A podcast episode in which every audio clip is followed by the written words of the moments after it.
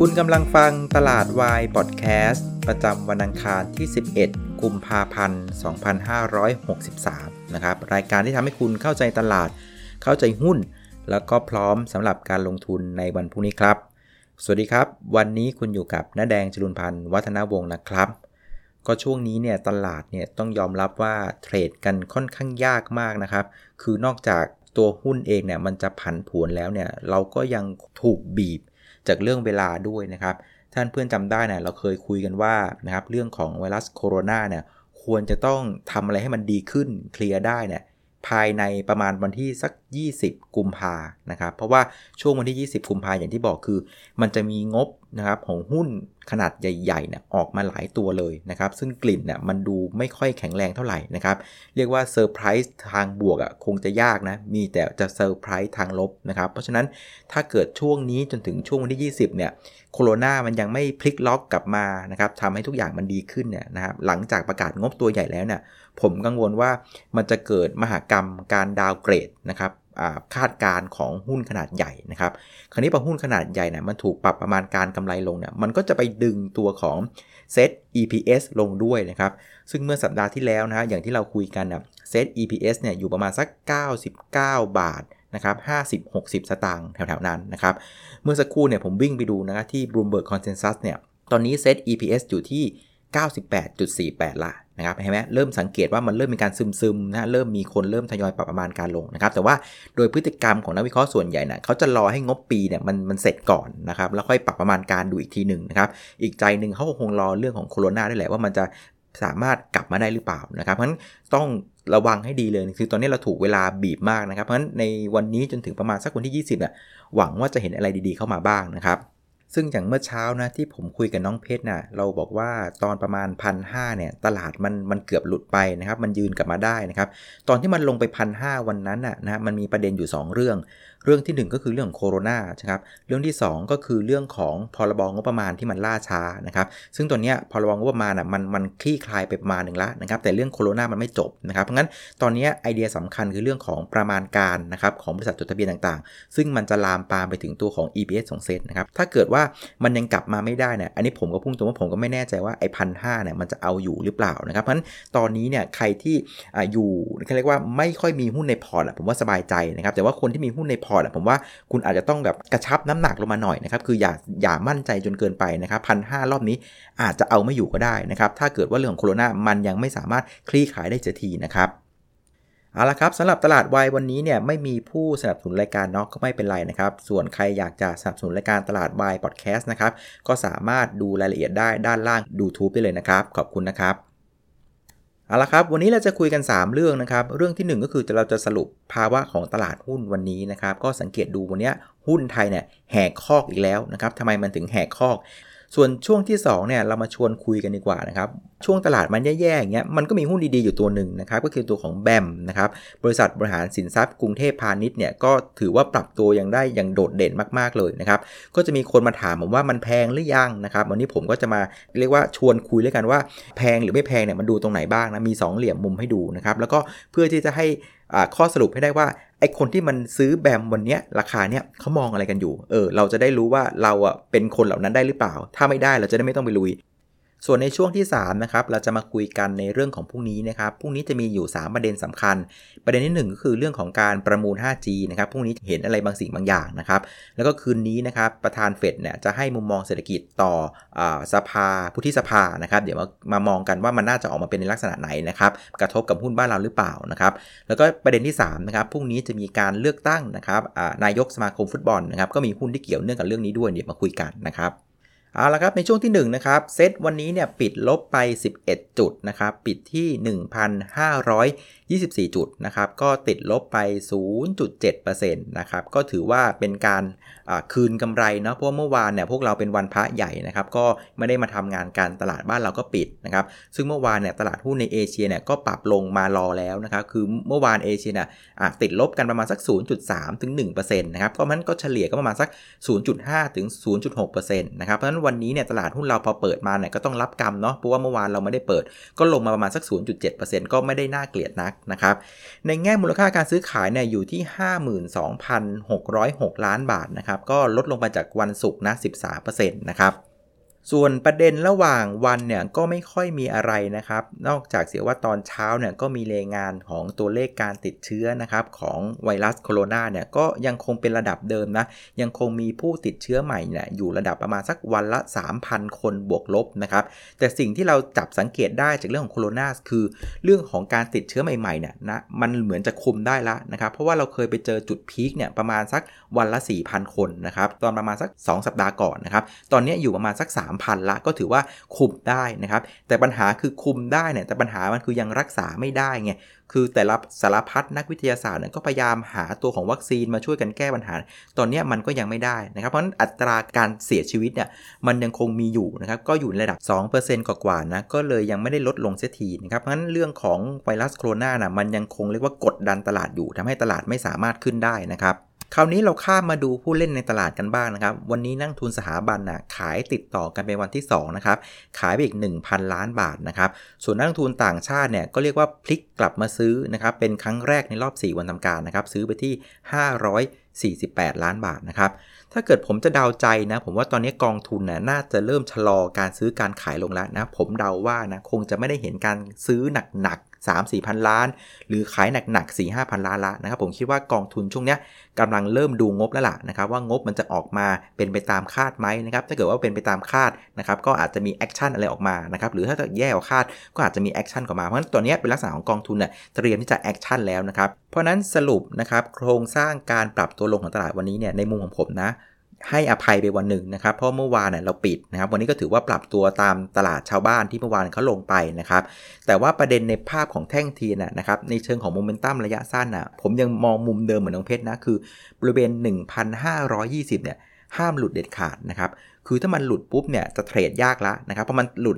1520 ปุ๊บเนี่ยสถานีถัดไปเนี่ยทุกคนมันจะมองเหมือนกันหมดคือบริเวณพันห้านะครับซึ่งบริเวณพันห้าอย่างที่บอกคือ ตอนนั้นน่ะมันเป็นจุดที่โครนามันเพิ่งเข้ามานะครับมันเป็นจุดที่พรบร่างงบประมาณมันมีปัญหานะครับซึ่งตอนนี้แม้ว่าร่างพรบเนี่ยมันจะแก้ปัญหาได้ประหลอดหนึ่งนะครับแต่ว่ากว่ามันจะจบเนี่ยมันก็ประมาณประมาณสักปลายเดือนกุมภานะครับส่วนเรื่องที่มาใหม่เนี่ยที่กำลังกดดันและบีบขึ้นเรื่อยๆเนี่ยคือเรื่องของการปรับประมาณการของอกำไรบริษัทขนาดใหญ่ซึ่งอันนี้มันบีบมากนะครับ ซึ่งผมว่าถ้าเกิดมันมาไม่ทันโควิดไม่สามารถช่วยได้นะผมไม่แน่ใจว่าพันหจะเอาอยู่ไหมนะครับ ถ้าเกิดว่างบบริษัทขนาดใหญ่นะมันพังมากๆนะครับ เพราะฉะนั้นใครที่มีหุ้นอยู่เนี่ยผมเตือนอีกครั้งนึงนะ ต้องระมัดระวังนะ อย่าถือหุ้นเต็มพอร์ตเกินไปกระชับพอร์ตลงมาบ้างนะครับ เอาที่เราไหวจริงๆนะครับ ส่วนคนที่ไม่มีเนี่ยก็อยู่เฉยๆก่อนใจเย็นๆนะครับ รอยืนพันห้าร้อยยี่สิบให้ได้ก่อนให้มันกลับหัวขึ้นไปก่อนอะค่อยกลับเข้าตลาดไปหาหุ้นเก็งกำไรก็ได้นะครับงั้นไอเดียสำคัญนะครับ1520ห้ามหลุดเด็ดขาดสำหรับคนเก็งกำไรในระยะสั้นนะครับ ส่วนคนที่เล่นหุ้นในระยะยาวนะครับ ผมว่าตอนนี้นะโฟกัสเรื่องเดียวเลยคือเรื่องของไวรัสโคโรนานะครับ ถ้าเมื่อไหร่เนี่ยอัตราการติดเชื้อมันเริ่มลดลงนะครับ อัตราการเสียชีวิตมันเริ่มลดลงเนี่ยอันนั้นอะค่อยเริ่มกลับเข้าไปก็ได้นะครับ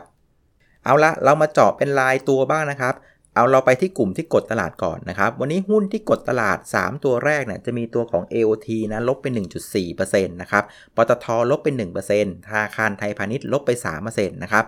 ในลายของ LT เนี่ยนะครับก็เป็นอาการอย่างที่เราบอกนะก็คือเรื่องของไวรัสโคโรนาแหละคือมันยังเรียกว่าไม่ดีขึ้นนะครับแต่ก็ไม่ได้เลวลงนะครับเพราะงั้นเป็นอาการที่ยังรออยู่นะครับแต่ถ้าเกิดว่าดูในภาพเทคนิคเนี่ย LT เนี่ยนะครับถ้าทรงจะไม่เสียนะห้ามหลุด 70 บาทนะครับย้ำนะห้ามหลุด 70 บาท ส่วนในรายของธนาคารไทยพาณิชย์เนี่ยนะฮะนอกจากธนาคารไทยพาณิชย์จะลง 3%แล้วนะเพื่อนๆก็ลงด้วยนะครับแบงก์กรุงเทพลงไป 1.4%ธนาคารกสิกรไทยลบไป 1.7%นะครับมันก็สะท้อนมุมมองเดิมคือว่า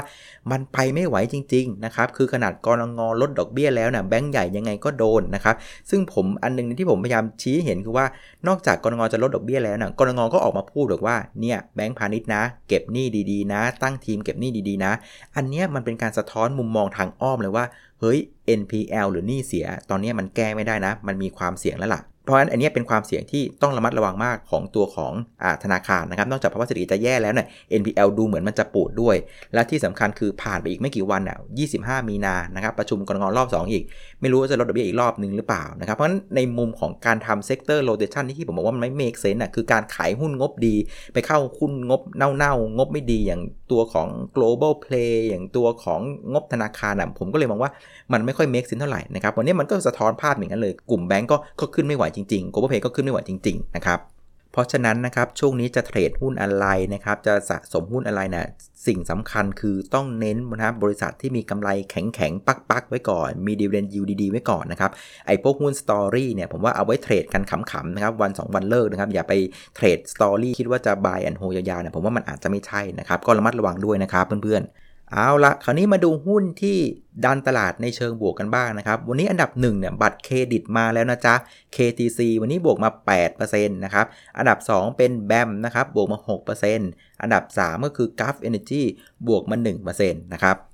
ในไลน์ของ KTC เนี่ยอันนี้มันก็เป็นเหลี่ยมหนึ่งที่ผมสังเกตมาหลายครั้งนะ คือเมื่อไรเนี่ยที่ KTC เนี่ยจะไปขึ้นแถลงผลประกอบการนะครับในงาน Opportunity Day เนี่ยมันมักจะเล่นก่อนนะครับประมาณ 3-4 วันนะครับตัวอย่างเช่นในตอนไตรมาส3นะตอนตอนประมาณสักเดือนพฤศจิกานะตอนนั้นเขาขึ้น Op Day วันที่ 22นะไปแถลงผลประกอบการนะอ่าราคาหุ้นก็ปรับตัวนะครับประมาณสัก5%นะครับคือเล่นก่อนไปประมาณ5%นะครับอีกชุดหนึ่งตอนไตรมาส2นะ หุ้นตัวนี้เนี่ยก็มีการเล่นนะครับก่อนที่จะไปขึ้นเวทีออฟเดย์เนี่ยก็บวกไปประมาณสัก7%นะครับเพราะฉะนั้นผมว่า KTC วันนี้นะอาการไม่ต่างกันเลยอ่า KTC เนี่ยจะขึ้นออฟเดย์วันที่ 13 กุมภานะเวลา 11 โมงนะก็ไปรอฟังแล้วกัน แต่ว่าช่วงนี้สังเกตดูคือหุ้นมันก็จะเล่นเอามันๆไปก่อนนะครับไงก็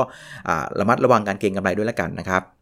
คราวนี้ใครที่อยากรู้ว่างาน Opportunity Day นะครับจะจัดวันไหนเมื่อไหร่ยังไง วันไหนบริษัทไหนขึ้นเวทีบ้างนะเดี๋ยวผมจะเอาลิงก์ของ Opportunity Day เนี่ยใส่ไว้ในลิงก์ใต้ YouTube นะครับก็สามารถเข้าไปดูแล้วก็ไปลองแอบดูนะ อาจจะเทียบกับตอนไตรมาสก่อนๆว่าก่อนขึ้น Opp Day หุ้นมันเล่นหรือเปล่านะครับเป็นเหลี่ยมหนึ่งที่เอาไว้ดูเล่นก็ได้นะครับ เออเอางี้ดีกว่านะครับ เดี๋ยวเดี๋ยววันหลังเนี่ยผมจะสอนวิธีเตรียมตัวนะไปฟัง Opp Day เนี่ยว่าเราจะต้องมีการเตรียมตัวยังไงนะครับเพื่อทำให้การไปฟัง Opp Day เนี่ยมันได้ประโยชน์สูงสุดนะครับเดี๋ยวเดี๋ยวมาเจอกันใน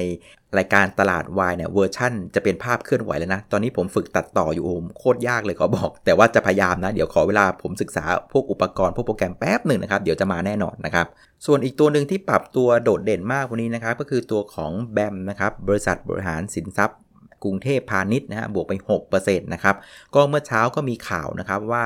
ได้ขายนะครับที่ดินนะครับให้กับกลุ่มเซ็นทันนะครับซึ่งจะทำให้ตัวงบไตรมาส4เนี่ยเขาบอกว่างบจะกระฉูดเลยนะครับ คราวนี้เนี่ยเราก็เข้ามาสู่ช่วงที่ 2 เลยแล้วกันนะครับ คือเพื่อนๆก็ถามผมว่าเยอะว่าไอ้หุ้นแบมตัวเนี้ยมันแพงไปหรือเปล่านะครับ มันดูยังไงว่ามันแพงไม่แพงนะครับ จากประสบการณ์ผมเนี่ยมันก็ดูได้ 2 มุมนะว่าแพงหรือยังนะครับ 1 คือมองในแง่ของการเติบโตนะครับหรือพูดภาษาอังกฤษคือ growth นะครับอีกมุมหนึ่งคือมองเรื่องของความเก่งนะครับผมมองในเรื่องของ ROE นะครับคราวนี้เรามาดูอันแรกกันก่อนนะครับเรื่องของอการเติบโตนะครับมันจะมีอัตราส่วนทางการเงินตัวหนึ่งเนี่ยที่นักวิเคราะห์ในตลาดจะใช้ดูว่าแพงไม่แพงเนี่ยเขาจะใช้อัตราส่วนที่เรียกว่า PEG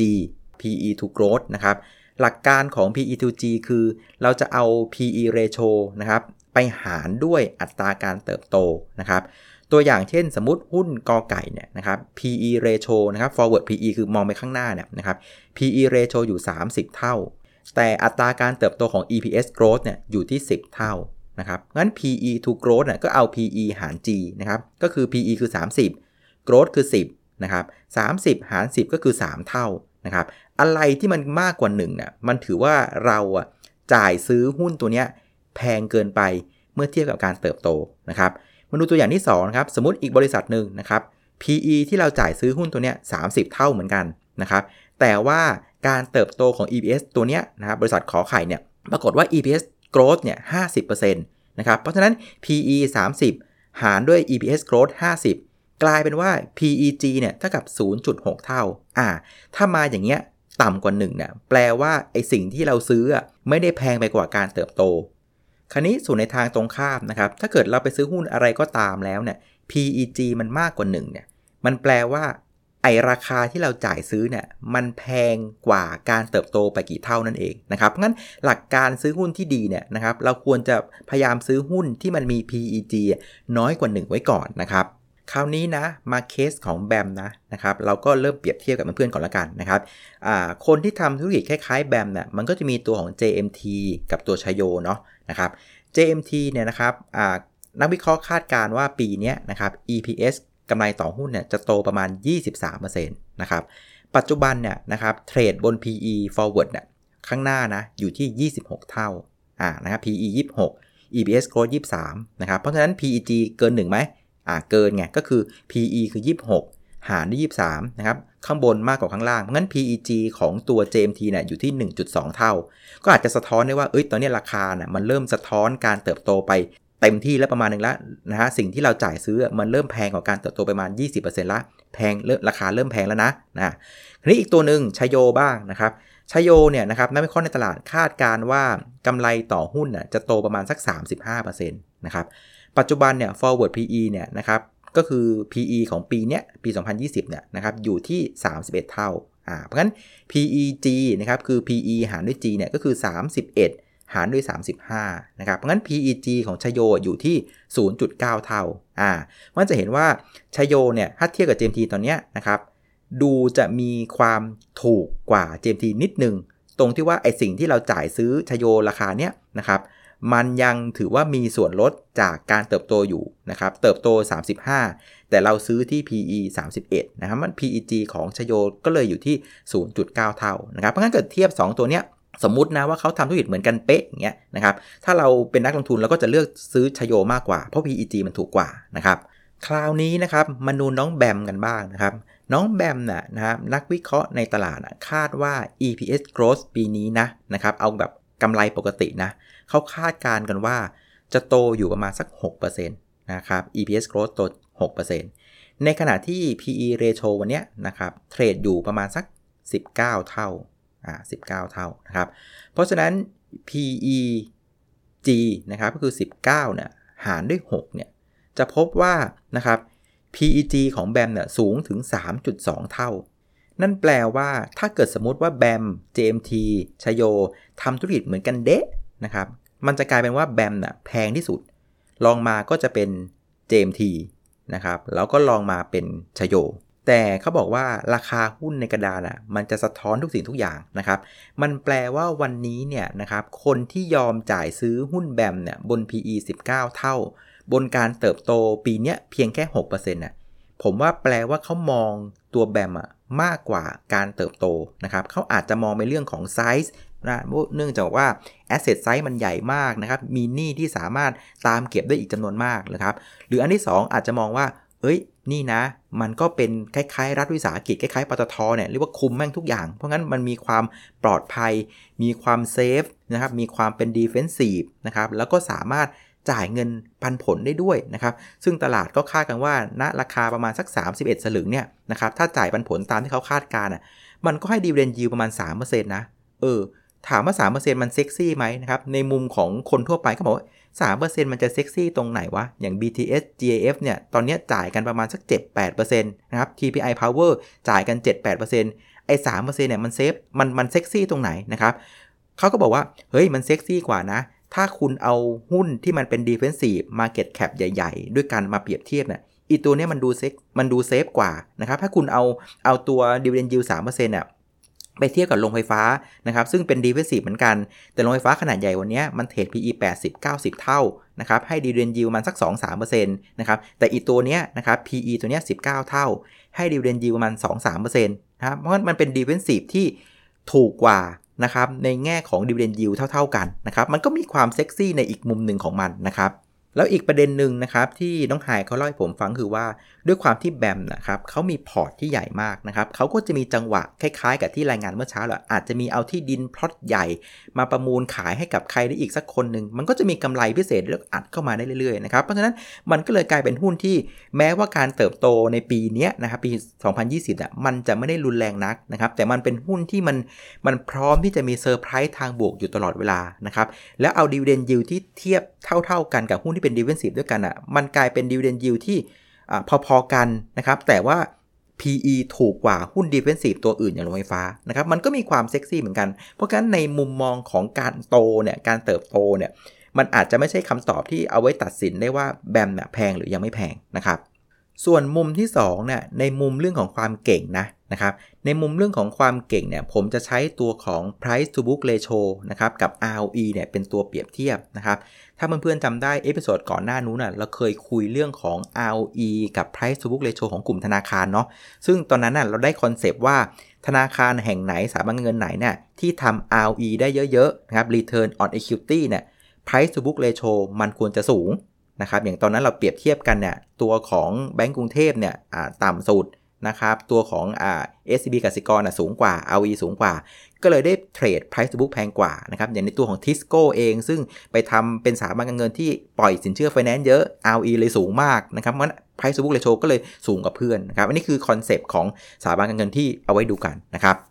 คราวนี้เนี่ยเราเอาความเก่งนะครับของไอ้พวกบริษัททวงหนี้เหล่านี้มาตรวจสอบกันซิใครเก่งเป็นยังไงบ้างนะครับ JMT เนี่ยนะครับทำ ROE ได้ 19%นะครับเทรด price to book ratio อยู่ที่ 6.7 เท่านะครับ ROE 19% price to book ratio 6.7 นะครับชโยบ้างล่ะ น้องใหม่นะครับทำ ROE ได้ 13%อ่าน้อยกว่า JMT นะ price to book ratio อยู่ที่ 4.2 อ่า อันนี้ก็สมเหตุสมผลนะครับชโยทำ ROE ได้ต่ำกว่า ก็สมควรที่จะเทรด price to book ratio ต่ำกว่า ซึ่งอันนี้เป็นภาพที่ถูกต้องนะครับ คราวนี้นะมาดูน้องแบมกันบ้างนะครับ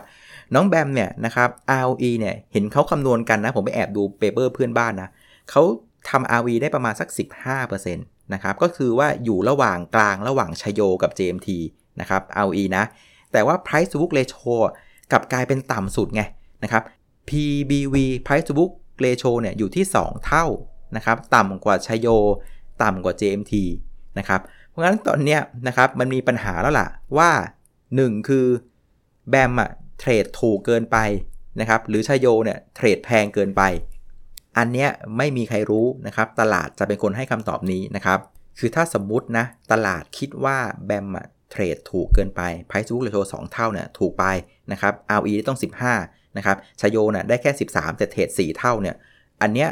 แบมก็ควรจะขึ้นเพื่อไปหาเพื่อไปแซง Price to Book Ratio ของชโยให้ได้นะครับแต่ในทางตรงข้ามถ้าเกิดเขาบอกว่า เฮ้ยแบมอะเทรดโอเคละ แต่เอชโยแม่งเทรดแพงเกินไป อันเนี้ยใครที่มีชโยอยู่ก็ต้องระมัดระวังด้วยนะครับ ดังนั้นนะครับในมุมของ ROE กับ Price to Book Ratio เนี่ยก็เลยยังไม่สามารถให้คำตอบได้ว่า ตกลงแบมเนี่ยมันถูกมันเทรดถูกไป หรือมันเทรดแพงไป อันนี้ยังตอบไม่ได้ แต่อย่างน้อยนะ่ยผมว่าภาพของ JMT เนี่ยชัดเจนเลย ROE สูงสุด Price to Book Ratio ก็ต้องสูงสุดด้วยนะครับ เอาละ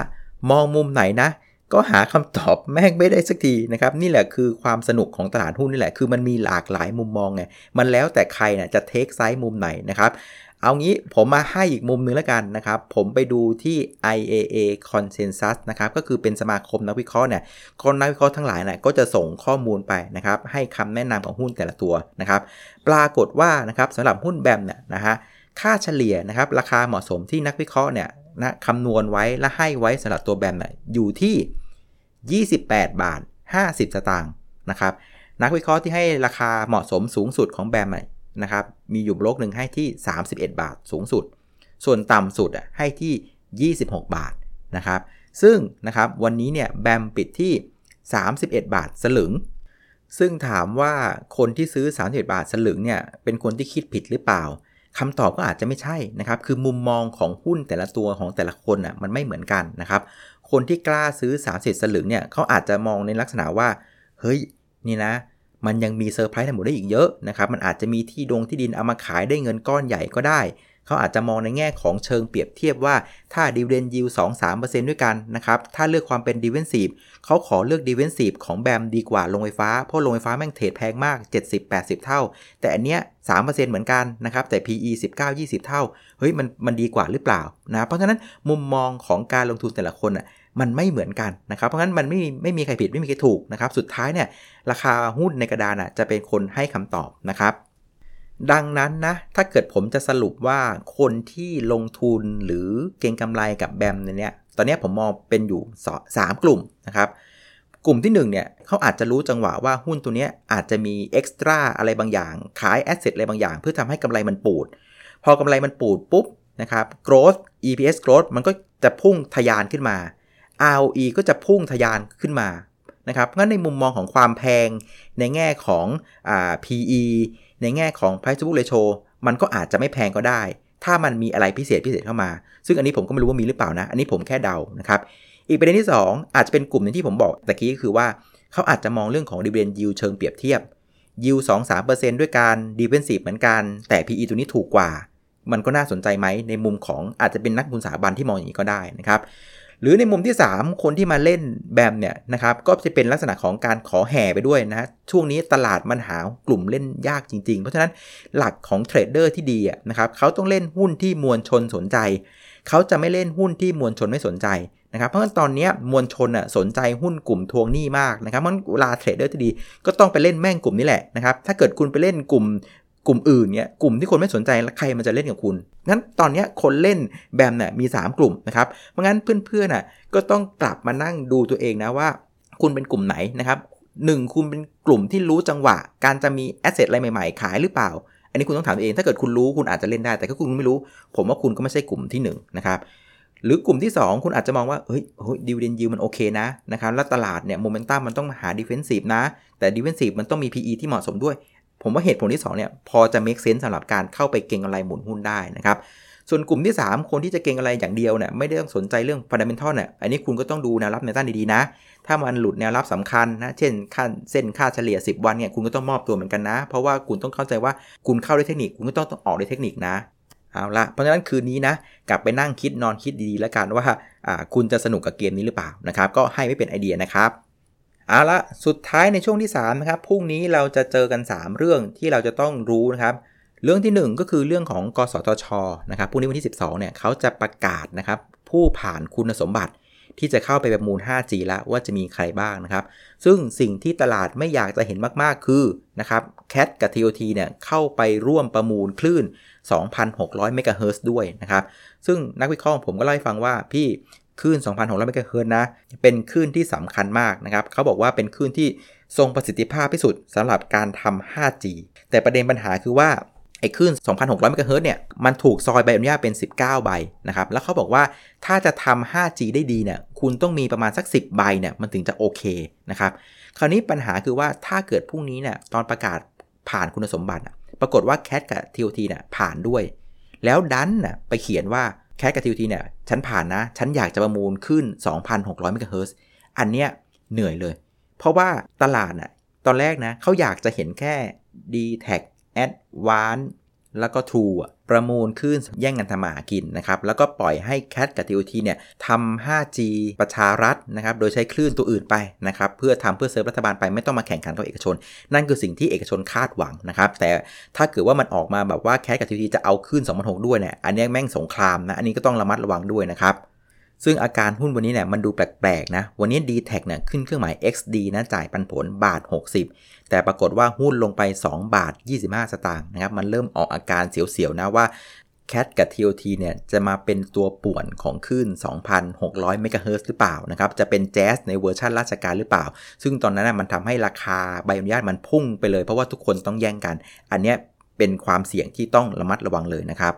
ดังนั้นนะใครไม่อยากเผชิญความเสี่ยงนี้นะ ก็อย่างที่ผมเล่าให้ฟังหลาย ๆ ครั้งคือช่วงสัปดาห์นี้เนี่ยคือเรียกว่าเก็บไม้เก็บมือไว้ก่อนนะครับสำหรับกลุ่มสื่อสารนะครับไปรอเขาเคาะให้เสร็จกันวันอาทิตย์นะครับจากนั้นวันจันทร์เราจะเห็นแล้วว่าใครได้คลื่นอะไรต้นทุนเท่าไหร่ แล้วเราค่อยไปว่ากันตอนนั้นก็ได้นะครับ เพราะว่าไอ้คลื่นเหล่านี้ไอ้คนได้อยู่กันไปอีกนานนะครับแล้วก็มันจะทำให้ตัวของแลนด์สเคปหรือการทำธุรกิจ นะฮะมือถือหลังจากนี้ไปเนี่ยมันจะเปลี่ยนไปอย่างสิ้นเชิงนะครับ เราเคยเห็นนะตอนจาก 3G ไป 4G ตอนนั้นเปลี่ยนอย่างเรียกว่าหน้ามือไปหลังเท้านะครับ รอบนี้จาก 4 ไป5เนี่ยมันไม่รู้จะเปลี่ยนจากหลังเท้าไปอยู่หลังอะไรไม่รู้ล่ะ ก็รอดูแล้วกันนะครับ ผมว่าไปรอวันที่ 17 ดีกว่านะครับ ส่วนคืนนี้นะครับประธานเฟดเนี่ยก็จะไปถแถลงนะครับมุมมองเศรษฐกิจต่อนะครบุธิสภาสหรัฐนะครับ ซึ่งผมเดาว่ามันคงไม่มี Impact อะไรหรอกนะครับ คือตลาดก็คงจะรอดูแล้วแหละว่ามุมมองของเฟดต่อนโยบายทางการเงินจะเป็นอะไรนะครับ แต่ว่าถ้าผมเป็นเฟดอะผมคงตอบอะไรแม่งไม่ได้หรอกเพราะอย่างที่เห็นอยู่คือว่าคู่ค้าสำคัญก็คือจีนเนี่ยกำลังมีปัญหาอยู่เรื่องของไวรัสโคโรนานะครับเพราะฉะนั้นภาพของเฟดเนี่ยผมเชื่อว่าเป็นภาพที่บอกว่า ขอดูท่าทีจีนไปก่อนนะครับ ในขณะที่ปัจจุบันนะตัวเลขเศรษฐกิจของเราก็ถือว่าแข็งแรงนะครับมันก็เป็นลักษณะของเวทแอนซีไปก่อน ก็ไม่น่าจะส่งผลกระทบอะไรกับตลาดหุ้นบ้านเรานะครับส่วนประเด็นที่ 3พรุ่งนี้นะจะมีเลือกตั้งนายกฟุตบอลแห่งประเทศไทยนะครับ ก็จะมีหุ้น Plan B เนี่ยที่มีผลได้ผลเสียกับประเด็นนี้เหมือนกันนะครับ เพราะว่าต้องไม่ลืมว่าตอนที่แพลน B เนี่ยได้สัญญานะครับในการบริหารสิทธิ ทางด้านของ marketing ของสมาคมฟุตบอลกับไทยพรีเมียร์ลีกเนี่ยก็ได้มาตอนสมัยนายกสมาคมฟุตบอล ท่านปัจจุบันนะครับ ซึ่งสัญญาฉบับเนี้ยนะมันจะหมดปีนี้พอดีนะครับ เพราะงั้นการที่ทางสมาคมฟุตบอลเนี่ยกำลังเลือกตั้งนายกคนใหม่เนี่ยมันก็เหมือนเป็นการเปิดความไม่แน่นอนกับแผน B ด้วยว่าในสัญญาฉบับหน้าเนี่ยจะได้ต่อหรือเปล่า อันนี้ก็ไม่มีใครรู้นะครับ แต่ว่าถ้าเกิดว่าแข่งกันโดยเรียกว่า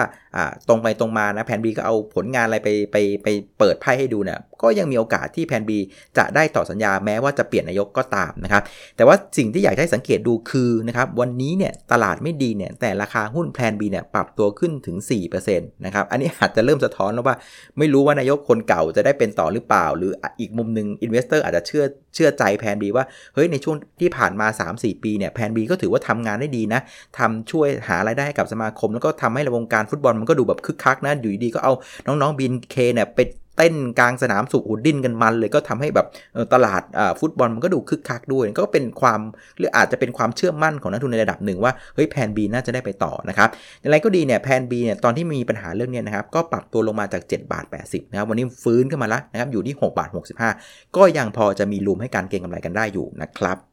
แต่ก็ต้องไม่ลืมนะครับขึ้นชื่อว่าการแข่งขันนะทุกอย่างมันมีพลิกล็อกกันได้นะครับเพราะฉะนั้นใครจะเข้าเก็งกำไรประเด็นเหล่านี้ก็ให้ความระมัดระวังด้วยแล้วกันนะครับ